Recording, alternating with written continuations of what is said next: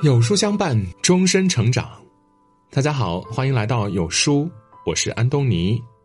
今天我们要分享的是：货车司机被罚两千元服毒自杀，遗书曝光。成年人的世界，命都是钱给的。清明节刚过，我们还未从祭奠逝世亲人的悲痛中缓过来，另外一个普通家庭却永远失去了亲人，失去了家里的顶梁柱。四月五日，在大家都放假休息的时候，河北沧州的卡车司机金德强已经在送货了，为生计奔波在路上了。在途经唐山市丰润区志超站时，因为车上装载的北斗定位掉线了，他被处以扣车、罚款两千元。对于每天收入仅有两三百的金德强来说，这几乎是半个月的血汗钱。和工作人员沟通无果后，他跑到附近买了一瓶剧毒农药百草枯，揣在了右兜里。他小心翼翼地走进志超站，再次尝试跟工作人员解释，希望减轻一点处罚，却得到了依然是否定的回答。绝望和无助下，他拿起口袋中的农药喝了下去。当天晚上十一点多，金德强抢救无效去世。离世前，他的卡里仅剩下六千块的存款，家中七十八岁的老母亲还在等着他回家，膝下两女一儿，最小的才只有十一岁。金德强做运输工作十年，高血压伴着心脏疾病，每天的收入仅有两三百，然而这却是维持一家九口生活的全部，可想而知，这两千块的罚款对他而言，对于整个家而言意味着什么。在生命的最后时刻，他留下了一封遗书，发给亲人和卡友群。短短几百字，字字泣血，句句悲凉，心里像是被什么东西刺痛了一般难受。没有人知晓他在喝下农药的那一刻，脑海中想的是什么，内心经历着怎样的煎熬和痛苦。也许他颤抖的手也在犹豫着，不忍年迈的母亲白发送黑发。也许他也在担忧着妻子不能承受他的离开，心疼孩子没有了完整的家。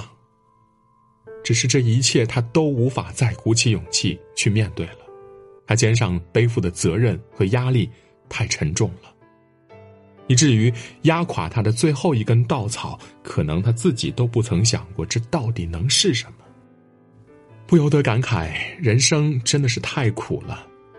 原来一个成年人的命有时候还不值两千块钱。可更残酷的是，成年人的命根本不值钱，但你又不得不熬着命来换钱。有人说，生活就是一场长途跋涉，对于多少人来说，单单缺钱这件事儿，就为这趟旅途设置了九九八十一难。人到中年，只要一抬眼，到处都是用钱的地方。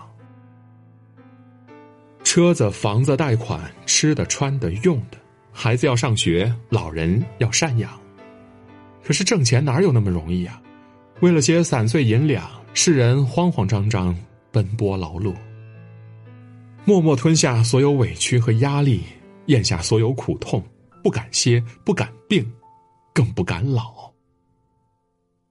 成年人的生活远比你想象的要难得多。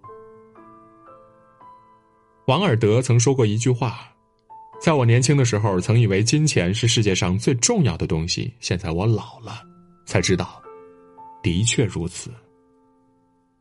成年人的世界里，每一分钱都是命。”前几天，一条十五秒的监控视频，看得人心惊肉跳。包钢集团一名男职工独自走到正在运作的转炉喷扎口，在近两千摄氏度的高炉边徘徊。许久之后，他取下头上的帽子，往里面探了探头，随后纵身跃进炉中。据工友说，他在证券公司购买的股票当天亏损了六万多元，或因心里无法承受巨额负债而选择轻生。难以想象，一个人要有多绝望，才有勇气跳入如此高温的炼钢炉里，甚至不惜毁身灭迹。钱不能换回逝去的生命，但没钱却能让人轻而易举就丢了命。有网友在下面评论说：“不就是六万块钱吗？再赚就好了呀。”可是，在这个世界上，有人生在高楼，看尽人间繁华；有人活在阴沟，在生死边缘挣扎着。如果不是走到了绝路上，谁愿意拿自己的命来当做筹码和钱一较高下呢？缺钱的滋味有多苦，你尝过一次，就懂了。河南郑州的一个街角，一名男子瘫坐在地上，一声大吼划破了静夜。老天呀，我究竟做错了什么，这样对待我的家人？请把灾难降到我的身上吧，不要折磨我的家人。紧接着，压抑已久的苦闷和委屈伴着泪水爆发，不顾行人投射而来的目光，嚎啕大哭。他叫薛垂斌，就在不久之前，父亲查出患有口腔癌。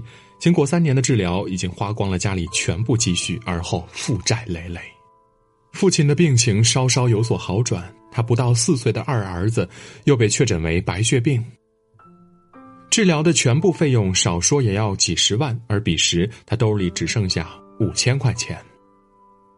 刚做完手术的父亲本应该在医院继续化疗，但为了省下钱给孙子治病，他选择放弃化疗，在家中仅靠药物去维持。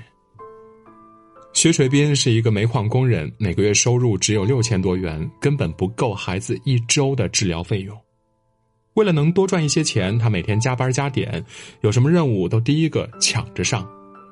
巨大的压力和疲惫摧残着他的精神，他都没有掉一滴眼泪。但是在看着儿子接受放疗时被折磨的样子，看到父亲吃药时憔悴佝偻的身影，他心如刀绞，却又无能为力。忍了很久的情绪，终于决堤。成年人的崩溃往往只在一瞬间。这也许就是底层小人物的悲哀，一如千千万万个和生活努力抗争的我们。马尔克斯在《百年孤独》中说。